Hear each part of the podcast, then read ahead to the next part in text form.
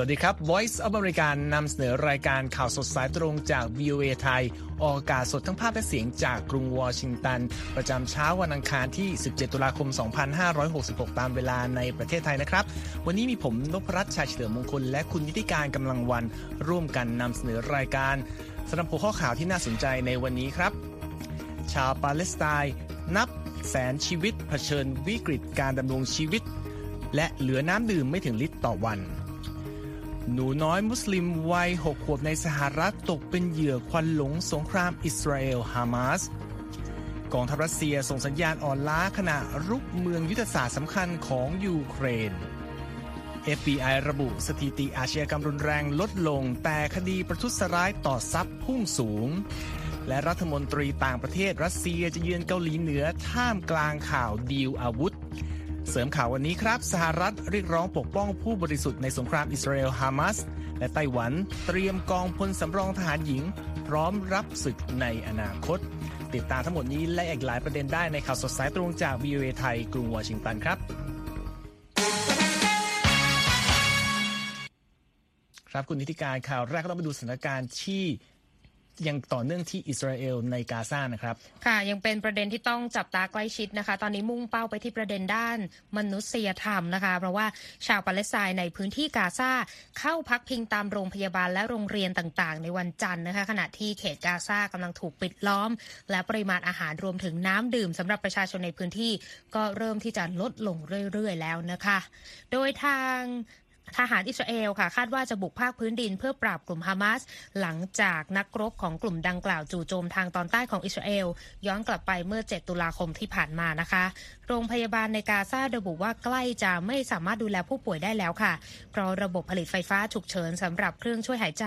และตู้ควบคุมอุณหภูมิของเด็กทารกแรกคลอดที่ใช้น้ำมันเชื้อเพลิงหลือพลังงานไว้เพียงแค่ประมาณอีกหนึ่งวันเท่านั้น ส่วนชาวปาเลสไตน์หลายแสนคนที่พักพิงอยู่ตามสถานที่ของทางสหประชาชาติ มีน้ำดื่มเหลือเพียง 1 ลิตร ต่อคนต่อวันตามรายงานของ AP ทุกสายตาจึงจับจ้องไปที่เส้นทางข้ามแดนจากอียิปต์ไปยังกาซาค่ะ เพราะว่าในเวลานี้ขบวนรถลำเลียงสิ่งของยังชีพกำลังรอคำสั่งอนุญาตข้ามแดนจากเมืองราฟา จากความพยายามเจรจาหยุดยิงของผู้ประสานงาน เพื่อบรรเทาผลกระทบต่อพลเรือนนะคะ ทั้งนี้เมืองราฟาเป็นจุดเชื่อมเดียวกับอียิปต์ที่ถูกปิดลงราวหนึ่งสัปดาห์แล้วเนื่องจากการโจมตีทางอากาศของอิสราเอลทางรัฐมนตรีกระทรวงการต่างประเทศของอียิปต์ซาเมชูครีได้กล่าวว่า อิสราเอลยังไม่แสดงจุดยืนที่จะเปิดเส้นทางผ่านจากฝั่งกาซาด้าน AP รายงานว่ารัฐบาลอิสราเอลยังไม่ติดต่อกลับ หลังจากที่นักข่าวขอความเห็นในประเด็นดังกล่าวนะคะ ส่วนสหรัฐก็กล่าวว่าน่าจะมีการเปิดเส้นทางได้ แต่ยังไม่แน่ชัดค่ะว่าจะเกิดขึ้นได้เมื่อไหร่ ทางเลขาธิการองค์การสหประชาชาติอันโตนิโอกูเตเรส เรียกร้องให้กลุ่มฮามาสปล่อยตัวประกันโดยทันทีอย่างไม่มีเงื่อนไข และขอร้องให้อิสราเอลเปิดทางให้ความช่วยเหลือด้านมนุษยธรรม เข้าสู่กาซาโดยไม่มีการปิดกั้นค่ะ กองทัพอิสราเอลกล่าวในวันจันทร์ว่าจำนวนตัวประกันที่ถูกจับเข้าไปอยู่ในกาซาตั้งแต่ 7 ตุลาคมที่ผ่านมานั้น เพิ่มขึ้นเป็น 199 คน เทียบกับ155 คนที่ระบุไปก่อนหน้านี้นะคะสำหรับตัวเลขผู้เสียชีวิต ทางกระทรวงสาธารณสุขของกาซาระบุว่า ชาวปาเลสไตน์ 2,750 คน ถูกสังหารตั้งแต่การประทุขึ้นของความรุนแรงครั้งล่าสุด ยอดดังกล่าวนั้นมากกว่าการต่อสู้เมื่อ 9 ปีก่อนในสงครามกาซาที่กินเวลา 6 สัปดาห์ทางอิสราเอลเปิดเผยด้วยค่ะว่า ฝ่ายตนมีผู้เสียชีวิตกว่า 1,400 คน โดยส่วนมากเป็นพลเรือนที่ถูกสังหารในการโจมตีของฮามาสเมื่อ 7 ตุลาคมค่ะ คุณนพรัตน์ครับ และอย่างที่คุณนิติการพูดถึงนะครับ เราจะไปย้อนดูปฏิบัติการอิสราเอลบุกฉนวนกาซาเมื่อ 9 ปีที่แล้ว เพื่อจะเห็นภาพว่าจะเกิดความรุนแรงอย่างไร มีการตอบโต้อะไรบ้าง และจะมีความสูญเสียแบบใดหากอิสราเอลตัดสินใจเคลื่อนพลบุกฉนวนกาซาในสงครามครั้งล่าสุดนี้ครับ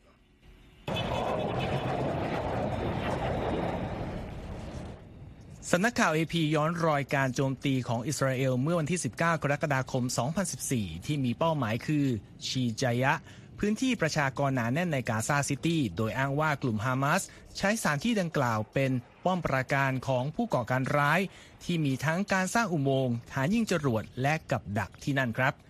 การบุกภาคพื้นดินครั้งนั้น มีการปูทางด้วยการโจมตีทางอากาศ 10 วัน ตามมาด้วยการสั่งอพยพประชาชนในพื้นที่ ในขณะที่กลุ่มฮามาสก็ประกาศให้ประชาชนอยู่ในพื้นที่ต่อไป เพราะพวกเขาไม่มีที่ให้หนีอีกแล้ว ส่งผลให้หลายคนยังคงอยู่ในบ้านของตน ซึ่งคล้ายคลึงกับสิ่งที่กำลังเกิดขึ้นในปัจจุบันครับกองทัพอิสราเอลระบุว่าในปฏิบัติการปี 2014 นั้น กลุ่มฮามาสที่ตั้งรับอยู่ในตรอกแคบและอาคารโจมตี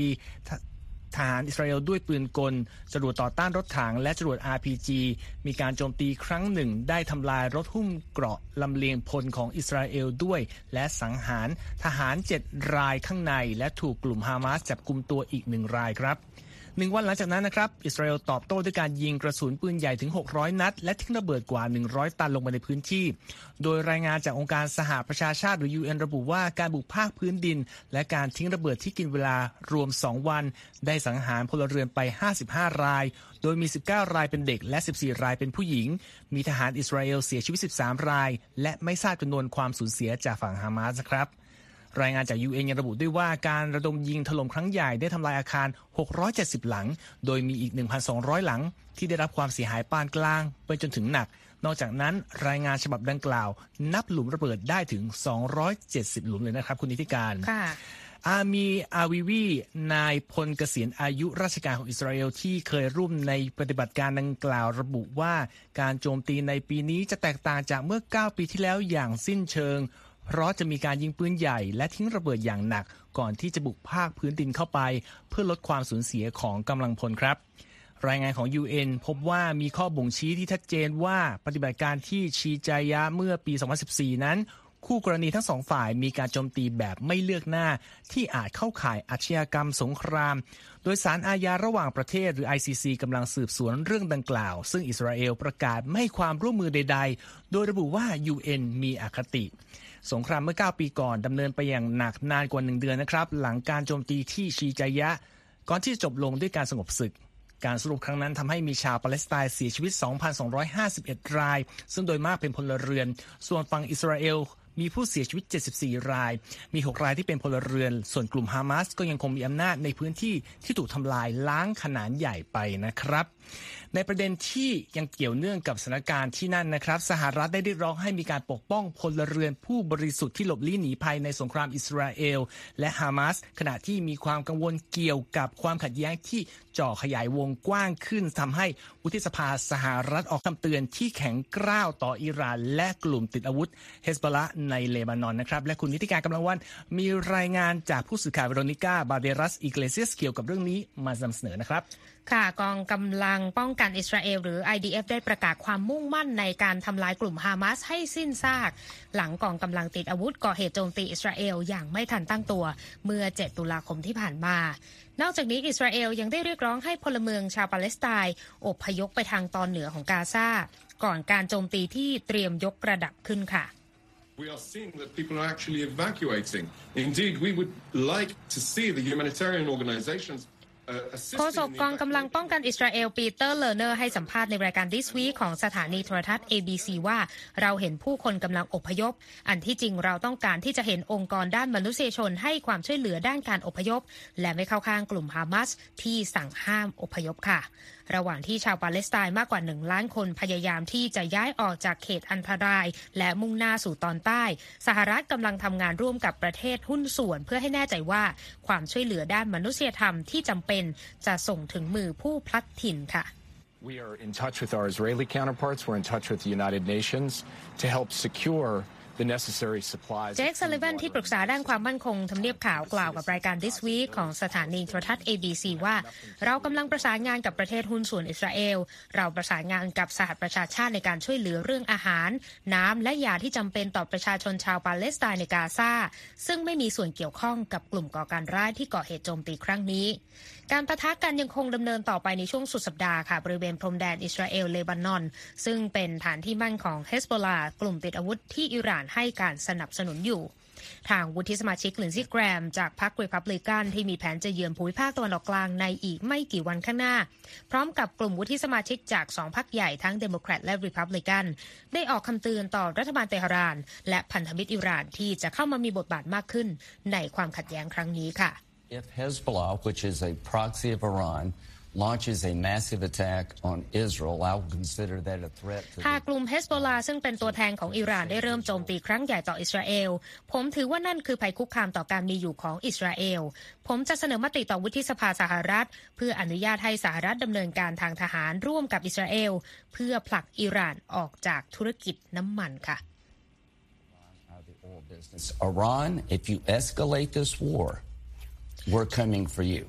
ทางวุฒิสมาชิกเลนซี่แกรมยังกล่าวเพิ่มเติมว่า อิหร่านหากคุณยกระดับสงครามนี้ เราจะเข้าไปจัดการคุณค่ะ อีกด้านหนึ่งรัฐมนตรีต่างประเทศสหรัฐแอนโทนีบลิงเคนได้พบกับประธานาธิบดีอับเดลฟาตาอัลซิซีแห่งอียิปต์เมื่อวันอาทิตย์ ซึ่งทั้งสองเห็นตรงกันเกี่ยวกับความสำคัญในการช่วยเหลือพลเมืองปาเลสไตน์ที่หลบลี้หนีภัยสงคราม อ้างอิงจากโฆษกกระทรวงการต่างประเทศแมทธิวมิลเลอร์ และรัฐมนตรีบลิงเคนยังได้พบกับผู้นำอิสราเอลในวันจันทร์ในภารกิจเยือนตะวันออกกลาง ที่มีเป้าหมายในการลดความตึงเครียดในภูมิภาคค่ะคุณนพรัตน์ครับในสถานการณ์ที่มีความตึงเครียดต่อเนื่องนี้นะครับ ผู้แทนของสมเด็จพระสันตะปาปาฟรานซิสได้ออกมากล่าวในวันจันทร์นะครับ ว่าเขายินดีที่จะให้กลุ่มฮามาสจับตัวไปเพื่อแลกตัวกับอิสระของเด็กๆ อิสราเอลที่ตอนนี้ถูกกลุ่มดังกล่าว จับไว้เป็นตัวประกันในกาซานะครับ พระคาร์ดินาลปีแอร์ปาติสตาปิซาบาละ หัวหน้าคณะชาวคริสต์นิกายแคทอลิกในเยรูซาเล็ม ซึ่งเป็นผู้ดำรงตำแหน่ง Patriarch of Jerusalem แสดงท่าทีดังกล่าวขณะตอบคำถามระหว่างการประชุมออนไลน์กับนักข่าวในอิตาลีครับพระคาร์ดินาลปีเอปีแอร์บาติสตาปิซาบาล่าระบุว่า ผมพร้อมที่จะแลกเปลี่ยนทุกสิ่ง ถ้าสิ่งนี้นำมาซึ่งอิสรภาพนำเด็กๆกลับบ้านได้ มันไม่มีปัญหาเลย เขาย้ำได้ว่ายังไม่รับการติดต่อโดยตรงจากกลุ่มฮามาสซึ่งเป็นกลุ่มอิสลามติดอาวุธที่โจมตีอิสราเอลเมื่อวันที่ 7 ตุลาคมทำให้มีผู้เสียชีวิตนับพันคนครับ พร้อมกล่าวว่า คุณไม่สามารถคุยกับฮามาสได้ มันยากมากรอยเตอร์รายงานว่ามีผู้ถูกฮามาสจับเป็นตัวประกันราว 200 คนและคาดว่าประมาณ 10 กว่าคนเป็นเด็กครับ พระคาร์ดินาลปิซาบาล่ารับผิดชอบกิจกรรมทางศาสนาของชาวนิกาย โรมันแคทอลิกประมาณ 3 0 0 0 0 0 คนในอิสราเอล ปาเลสไตน์จอร์แดน และไซปรัสนะครับ ชาวปาเลสไตน์ผู้ได้รับบาดเจ็บเดินทางมายังโรงพยาบาลอัลชิฟาหลังการโจมตีทางอากาศของอิสราเอลเมื่อวันที่ 16 ตุลาคมที่ผ่านมาครับ เจ้าหน้าที่ยกระดับความพยายามทางการทูตเพื่อช่วยผู้ที่อยู่ในกาซาได้รับความช่วยเหลือขณะที่อิสราเอลเตรียมการบุกภาคพื้นดิน ในปฏิบัติการทำลายล้างกลุ่มฮามาสอยู่ ฝ่ายกาซาระบุว่าที่ผ่านมามีผู้ถูกสังหารอย่างน้อย 2,750 คน จากการโจมตีของอิสราเอลนะครับโดยหนึ่งใน 4 เป็นเด็ก นอกจากนั้นยังมีผู้บาดเจ็บเกือบ 10,000 คน และอีกพันคนยังหาตัวไม่พบ และอาจติดอยู่ภายใต้ซากอาคารครับ ปิซาบาลาระบุด้วยว่าชาวคริสต์ประมาณ 1,000 คนในตอนหนึ่งของกาซาอาศัยอาคารของศาสนาจากคาทอลิกเป็นที่พักพิง หลังจากที่บ้านของพวกเขาถูกทำลายโดยการโจมตีของอิสราเอลทั้งนี้อิสราเอลได้ขอร้องให้ประชาชนในกาซาซึ่งมีทั้งหมดกว่า 2 ล้านคนอพยพลงมาทางใต้นะครับ กลุ่มฮามาสซึ่งมีอิทธิพลเหนือพื้นที่กาซาก็บอกกับประชาชนว่าไม่ต้องสนใจการส่งสัญญาณดังกล่าวจากอิสราเอลครับ ค่ะไปปิดท้ายช่วงนี้ที่เหตุสะเทือนขวัญซึ่งเกิดในดินแดนสหรัฐนะคะ สมาชิกชุมชนชาวปาเลสไตน์ในพื้นที่ชานเมืองชิคาโกรัฐอิลลินอยเข้าร่วมพิธีฝังศพเด็กชายวัยหกขวบ ซึ่งทางตำรวจระบุว่า ตกเป็นเหยื่อในคดีอาชญากรรมที่เกิดจากความเกลียดชัง โดยฝีมือของเจ้าของห้องเช่าที่ครอบครัวของเด็กคนนี้อาศัยอยู่ ซึ่งเป็นผู้ก่อเหตุใช้มีดแทงเหยื่อและแม่ซึ่งรอดชีวิตมาได้ และยังรักษาตัวในโรงพยาบาลตามรายงานของ AP นะคะวาเดอาอัลฟายูเมซึ่งเพิ่งฉลองวันเกิดครบรอบ 6 ขวบเมื่อวันเสาร์ที่ผ่านมา เสียชีวิตลงหลังถูกแทงหลายสิบครั้ง โดยโจเซฟซูบาเจ้าของบ้านเช่าที่หัวเสีย หลังจากพูดคุยกับแม่ของเด็ก เรื่องข่าวสงครามระหว่างอิสราเอลและกลุ่มฮามาสและแม่ของเด็กนั้นแนะนำให้สวดภาวนาให้เกิดสันติภาพหลังเจ้าหน้าที่จับกลุ่มเขาได้เมื่อวันเสาร์ที่ผ่านมาซูบาปรากฏตัวเป็นครั้งแรกต่อหน้าผู้พิพากษาในช่วงเช้าวันจันทร์ และถูกตั้งข้อหาฆาตกรรม พยายามฆ่าและอาชญากรรมที่เกิดจากความเกลียดชังนะคะสำนักงานเชอริฟของวิลคาวตี้เปิดเผยรายละเอียดคดีนี้เมื่อวันอาทิตย์ว่าเหยื่อทั้งสองรายในเหตุการณ์ทำร้ายร่างกายอันโหดเหี้ยมนี้ ตกเป็นเป้าของผู้ตั้งหาเนื่องจากทั้งสองเป็นชาวมุสลิม และเพราะความขัดแย้งในตะวันออกกลาง ที่เกี่ยวข้องกับกลุ่มฮามาสและอิสราเอลค่ะ ขณะนี้กระทรวงยุติธรรมสหรัฐเปิดเผยว่าได้มีการเปิดการสอบสวน คดีอาชญากรรมที่เกิดจากความเกลียดชังสำหรับโศกนาฏกรรมในครั้งนี้แล้วนะคะ นอกจากนั้นทางประธานาธิบดีโจไบเดนค่ะได้กล่าวในแถลงการว่าไม่มีที่ยืนให้กับการกระทำอันสะเทือนขวัญที่เกิดจากความเกลียดชังในอเมริกา และเป็นสิ่งที่ขัดแย้งกับคุณค่าพื้นฐาน ว่าด้วยเสรีภาพจากความกลัวเกี่ยวกับวิธีที่เราสวดภาวนา สิ่งที่เราเชื่อและสิ่งที่เราเป็นค่ะครับขณะนี้ทุกท่านกำลังติดตามรายการข่าวสดสายตรงจากวีเอไทยกรุงวอชิงตันนะครับ ยังมีข่าวสารสาระมากมายรออยู่ครับ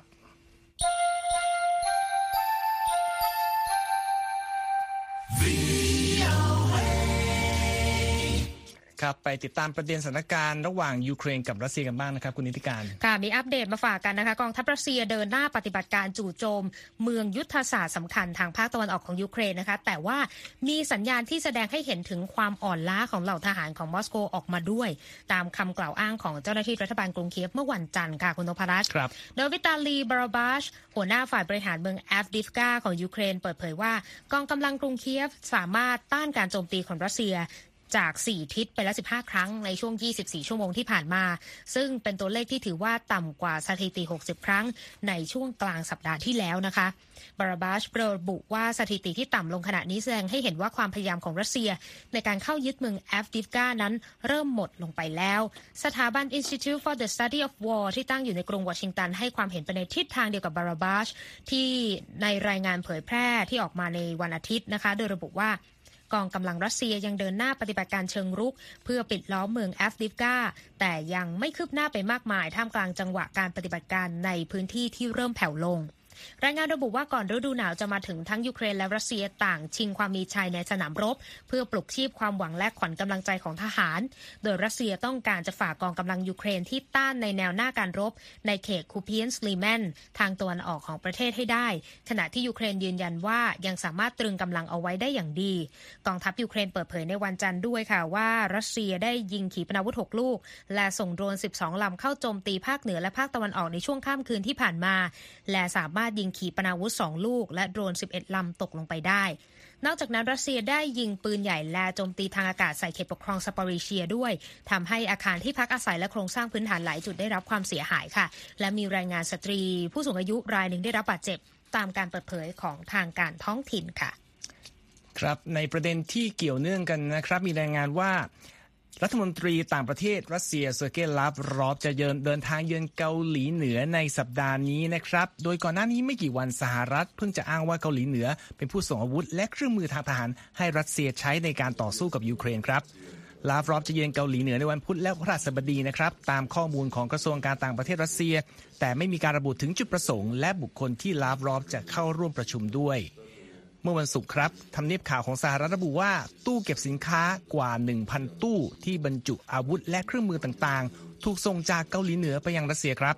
และเมื่อเดือนที่แล้ว คิมจองอึนผู้นำสูงสุดเกาหลีเหนือ เพิ่งเดินทางเยือนรัสเซีย เพื่อพบกับประธานาธิบดีวลาดิเมียร์ปูติน การเยือนครั้งนั้นทำให้เกิดการคาดเดาว่าเกาหลีเหนืออาจมีแผนส่งอาวุธให้รัสเซีย ซึ่งใช้อาวุธไปมากมายในการต่อสู้กับยูเครนครับ โฆษกสภาความมั่นคงแห่งชาติสหรัฐจอห์นเคอร์บี้กล่าวว่าสหรัฐเชื่อว่าคิมต้องการให้ได้มาซึ่งอาวุธที่มีเทคโนโลยีชั้นสูงจากรัสเซีย เพื่อเป็นการแลกเปลี่ยนกับอาวุธประเภทกระสุนที่ทางการเปียงยางสนับสนุนรัฐบาลมอสโกอยู่ เคอร์บี้กล่าวด้วยว่าเกาหลีเหนือ ต้องการอาวุธทันสมัยจากรัสเซีย เพื่อไปพัฒนากองทัพ และยกระดับโครงการนิวเคลียร์ของตนทำเนียบขาวยังเปิดเผยภาพที่สหรัฐระบุว่าเป็นตู้สินค้าที่ถูกขนขึ้น เรือติดธงรัสเซียก่อนจะถูกขนย้ายด้วยรถไฟไปทางตะวันตกเฉียงใต้ของรัสเซีย โดยการส่งของเกิดขึ้นระหว่างวันที่ 7 กันยายนถึง 1 ตุลาคมที่ผ่านมานะครับ ค่ะไปดูรายงานล่าสุดนะคะ จากทางสำนักงานสืบสวนกลางของสหรัฐหรือ FBI ว่าด้วยประเด็นอาชญากรรมโดยรวมในสหรัฐนะคะ ปรากฏว่าสถิติการเกิดอาชญากรรมรุนแรงในประเทศในปีที่แล้วปรับตัวลดลงสู่ระดับช่วงก่อนโควิด แต่ว่าประเด็นคดีประทุษร้ายที่สร้างความเสียหายต่อทรัพย์สินนั้น กลับเพิ่มสูงขึ้นอย่างมีนัยสำคัญนะคะคุณนพรัตน์ครับโดยในรายงานล่าสุดของ FBI ค่ะ ชี้เห็นว่าโดยรวมแล้วคดีอาชญากรรมรุนแรง ลดลง 1.7%นะคะทั้งคดีฆาตกรรม คดีฆ่าคนตายโดยไม่เจตนาและไม่ไต่ตรองไว้ก่อน ลดลง 6.1%คดีข่มขืนลดลง 5.4%และคดีจงใจใช้กำลังประทุษร้าย ลดลง 1.1%แต่ที่น่าสนใจคือคดีจี้ปล้นเพิ่มขึ้น 1.3%ค่ะครับโดยคดีที่เกี่ยวข้องกับการก่อความเสียหายต่อทรัพย์สินในปีที่ผ่านมาเพิ่มถึง 7.1%โดยเฉพาะคดีโจรกรรมรถที่พุ่งสูงถึง 10.9%ขณะที่ FBI ก็ระบุว่าคดีปล้นชิงรถ ที่สูงขึ้น 8.1%จากปี 2021 นั้น ส่วนใหญ่คือผู้ก่อเหตุใช้อาวุธประกอบการก่ออาชญากรรม และราวหนึ่งในสี่ของคดีดังกล่าวนะคะได้รับบาดเจ็บ จากฝีมือคนร้ายด้วย ครับนั่นก็เป็นพัฒนาการด้านสังคมของสหรัฐนะครับ ขยับไปดูเรื่องประเด็นเศรษฐกิจบ้างนะครับ โดยเฉพาะในเอเชียหลังจากมีรายงานข่าวว่า ธนาคารกลางหลายแห่งในเอเชีย ใช้เงินปกป้องค่าเงินในประเทศของตนไม่อ่อนเกินไป เมื่อเทียบกับดอลลาร์สหรัฐทำให้เงินสำรองสกุลต่างประเทศของตนต่างลดลงอยู่ในระดับต่ำสุดในรอบหลายเดือนครับ อย่างไรก็ตามนะครับความพยายามดังกล่าวประสบความยากลำบากในการผ่อนคลายความกังวลของตลาดการเงิน และบางครั้งพบว่าการหยุดเงินไหลออกทำได้ไม่ง่ายนะครับตามรายงานของรอยเตอร์ค่าเงินของประเทศเศรษฐกิจเกิดใหม่หรือ emerging markets ในเอเชียแกว่งตัวแรงในปีนี้ครับ ท่ามกลางการปกป้องค่าเงินหยวนของจีน และเงินดอลลาร์ที่แข็งขึ้น ซึ่งได้แรงหนุนจากนโยบายดอกเบี้ยขาขึ้นของธนาคารกลางสหรัฐครับ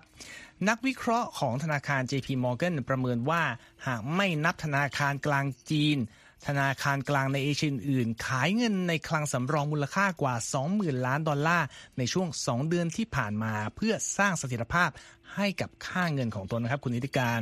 อย่างไรก็ตามการแทรกแซงที่เกิดขึ้นทำให้นักลงทุนคลายความกังวลเพียงเล็กน้อยเท่านั้นครับ เมื่อนักลงทุนได้ผลตอบแทนน้อยลงจาก emerging markets เมื่อเทียบกับเงินดอลลาร์ที่ให้ผลตอบแทนเพิ่มขึ้นนะครับ ข้อมูลทางการแสดงเห็นว่าเงินไหลออกสุทธิจากการลงทุนในพันธบัตรเอเชียเมื่อเดือนสิงหาคมอยู่ที่ 2,700 ล้านดอลลาร์ โดยยอดขายสุทธิในตลาดพันธบัตรในมาเลเซีย อินโดนีเซีย เกาหลีใต้ อินเดีย และไทยอยู่ในระดับสูงสุดตั้งแต่เดือนตุลาคมปีที่แล้วตามรายงานของรอยเตอร์นะครับ มาดูเรื่องของการซื้อขายหลักทรัพย์ที่ตลาดหลักทรัพย์สหรัฐในวันจันทร์กันบ้างครับ วันนี้เขียวยกแผงนะครับ โดยดาวโจนส์บวก 314 จุด หรือเกือบ 1%ที่ 33,984 จุด S&P พุ่งขึ้น 1%เช่นกันครับปิดที่ 4,373 จุดส่วน NASDAQ บวก 160 จุด หรือว่า 1.2%ที่ 13,567 จุด ส่วนราคาทองคำในวันนี้นะครับมีการซื้อขายลดลง 0.44%ที่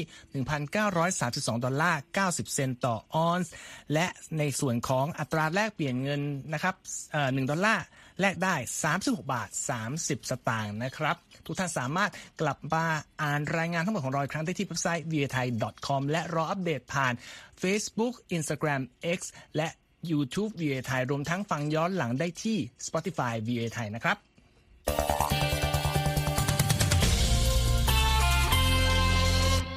ส่งท้ายวันนี้นะครับเป็นรายงานพิเศษของ VOA นะครับเกี่ยวกับสถานการณ์ที่ตึงเครียดในช่องแคบไต้หวันที่ยังยกระดับอย่างต่อเนื่องทำให้รัฐบาลกรุงไทเป ตัดสินใจไปหากองพลสำรองทหารหญิงที่ปลดประจำการไปแล้ว และขอให้พิจารณากลับมาร่วมฝึกเป็นทหารกองหนุน เพื่อช่วยเสริมสร้างขีดความสามารถทางทหาร เพื่อเตรียมรับมือกับการลุกรานของจีนนะครับ โดยคุณธัญพรสุนทรวงศ์มีรายละเอียดทุกอย่างมานำเสนอครับ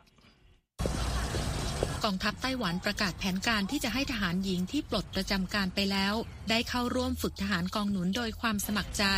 และทหารหญิง 14 คนที่มีความมุ่งมั่นที่จะพัฒนาความพร้อมรบของกองกำลังให้ดีขึ้น ตัดสินใจเข้าร่วมในการฝึกทหารกองหนุนรุ่นแรกค่ะ我也要请国防部借这一次女性士官兵参训的经验检讨和调整 ประธานาธิบดีไช่อิงหวนของไต้หวัน กล่าวถึงเรื่องการฝึกทหารกองหนุนสตรีว่า เธอคาดหวังว่าจะมีเจ้าหน้าที่และทหารหญิงเข้าร่วมการฝึกทหารกองหนุนมากขึ้นในอนาคต เนื่องจากไต้หวันถือเป็นแนวหน้าในการปกป้องระบอบประชาธิปไตยโลก ดังนั้นจึงต้องการให้โลกเห็นถึงความมุ่งมั่นในการปกป้องประเทศของตน โดยไม่คำนึงถึงเรื่องเพศค่ะไต้หวันมีกองกำลังทหารประจำการอยู่ราว2ล้าน3แสนนาย และทหารสำรองราว1ล้าน6แสนนาย โดยกฎหมายบังคับให้ชายไต้หวันทุกคนต้องเข้ารับราชการทหาร และเข้าฝึกเป็นทหารกองหนุนค่ะ ทั้งนี้อัตราการเกิดที่ลดลงในช่วงหลายปีก่อนหน้าทำให้กองทัพไต้หวันเริ่มรับสมัครทหารหญิงในปี 2006เพื่อเข้ารับราชการทหารเต็มเวลา และปัจจุบันมีทหารหญิงที่ปลดประจำการไปแล้ว 9,800 คน VOA ได้คุยกับลินเย่ทหารผ่านศึกจากกองทัพเรือ และเป็นอดีตกัปตันเรือกวาดทุ่นระเบิด ผู้รับใช้กองทัพมา 22 ปี ซึ่งยังอยู่ในช่วงตัดสินใจว่าจะอาสาเป็นทหารกองหนุนหรือไม่ เยกล่าวว่า ทหารหญิงรุ่นแรกที่กลับไปฝึกซ้อม ได้จุดประกายความสนใจของเธอในการเรียนรู้ทักษะการต่อสู้เฉพาะทาง เช่นการดับเพลิงบนเรือรบ หรือควบคุมตอร์ปิโดแบบใหม่ และให้ความเห็นว่าพลเมืองทุกคนควรได้รับการฝึกฝน ติดอาวุธ และพร้อมที่จะปกป้องเกาะซึ่งปกครองตนเองแห่งนี้ ที่ซึ่งจีนมองว่าเป็นอาณาเขตของตนค่ะเธอกล่าวอีกด้วยว่า การที่ทั้งชายและหญิงเข้ารับราชการในกองทัพนั้นเป็นเรื่องที่ดี เพราะในยามสงครามทุกคนจะต้องเผชิญหน้ากับมัน ไม่ว่าจะเป็นเพศใดก็ตาม ไต้หวันจะแข็งแกร่งขึ้นเป็นสองเท่า หากทุกคนมีทักษะพื้นฐานหรือความสามารถในการป้องกันตัวนะคะ พันเอกช้างหลิงหลิงวัย 53 ปี เป็นหนึ่งในกลุ่มที่กลับเข้ามาเป็นทหารกองหนุน หลังจากที่ปลดประจำการไปเมื่อปีที่แล้วโดยเธอได้รับการฝึกให้ดูแลรักษาปืนและยิงปืนสั้นรุ่นเก่า ตั้งกัวจาฟาเซิงเลพันเอกช้างกล่าวด้วยว่า ในยามฉุกเฉิน เธอสามารถยืนในแนวหน้าได้ทันที ซึ่งเธอคิดว่านั่นคือหน้าที่รับผิดชอบของเธอ ทั้งหมดนี้คือข้อพิสูจน์ว่า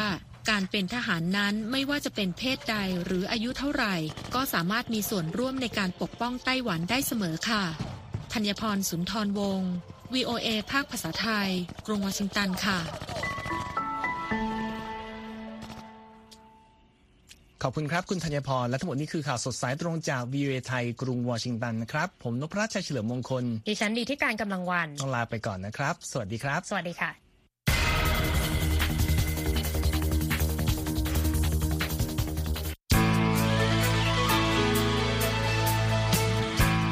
ครับและที่จบไปเป็นรายการจาก VOA ภาคภาษาไทย รายงานสดส่งตรงจากกรุงวอชิงตันประเทศสหรัฐ คุณผู้ฟังสามารถติดตามข่าวสารจากทั่วโลกได้ในทุกที่ทุกเวลา ที่เว็บไซต์ voa thai com รวมถึงทุกช่องทางในโซเชียลมีเดีย Facebook YouTube Twitter และ Instagram เริ่มต้นวันด้วยการอัปเดตข่าวสารจากทั่วโลก ผ่านรายการข่าวสดสายตรงจาก VOA ภาคภาษาไทย และสุดสัปดาห์กับ VOA ทั้งยังเรียนรู้เรื่องราวทางวัฒนธรรม และไลฟ์สไตล์ ผ่านรายการภาษาอังกฤษแบบอเมริกันของเรา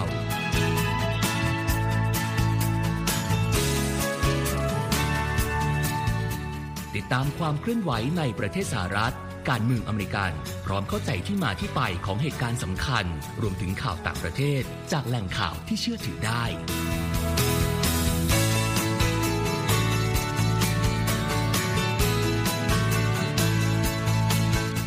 นอกจากนี้ VOA ยังมีบทสัมภาษณ์และคอนเทนต์แบบ Exclusive จากบุคคลที่น่าสนใจหลากหลายวงการ และยังมีเรื่องราวของคนไทยในประเทศสหรัฐอีกด้วย